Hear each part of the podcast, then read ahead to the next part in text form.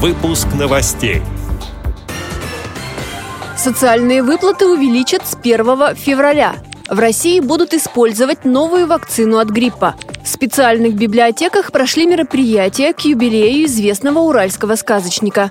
Костромские активисты ВОЗ занимаются масштабным проектом по интеллектуальным видам спорта. Далее об этом подробнее в студии Анастасия Худякова. Здравствуйте!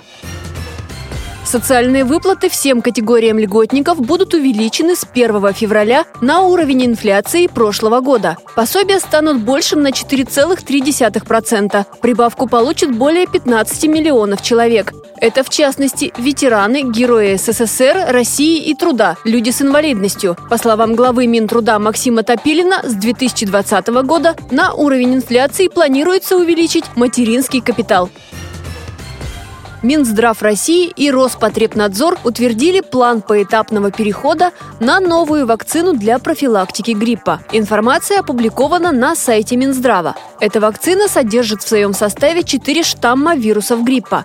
Сейчас используются трехкомпонентные препараты. Переход будет поэтапным. В первой очереди работники медицинских и образовательных организаций, студенты, люди с хроническими заболеваниями. В Российской государственной библиотеке для слепых прошла выставка, посвященная 140-летию со дня рождения Павла Бажова, известного уральского сказочника. На этой выставке посетители могли найти ответы на загадки по его произведениям «Серебряная копытца», «Малахитовая шкатулка», «Медной горы хозяйка», «Каменный цветок» и другим. А в Красноярске к юбилею писателя сотрудники специальной библиотеки провели мастер-класс для детей. Они изготовили малахитовые шкатулки из подручного материала и украсили их ящерицами из бисера. Костромская региональная организация ВОЗ приступила к работе над масштабным социальным проектом «Ферзевый гамбит» или «Раз-два» и в дамке – он рассчитан на спортсменов со всей страны. Активисты получили поддержку фонда президентских грантов.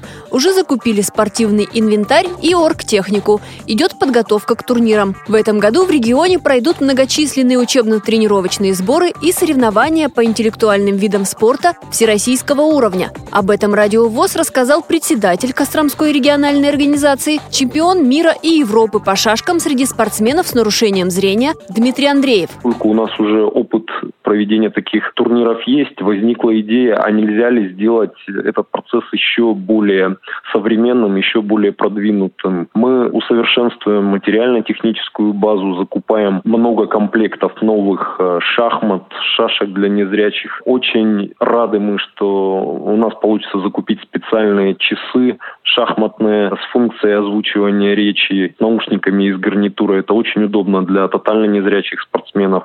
Также будут закуплены специальные компьютерные шахматные и шашечные программы для организации как тренировочного процесса, так и для проведения турниров на более высоком, ну и не побоюсь этого слова, сказать даже на мировом уровне. В том числе у нас появится возможность выкладывать результаты текущих турниров онлайн в интернет, и весь мир уже сможет следить за всероссийскими мероприятиями, проходящими в Костроме в режиме практически реального времени.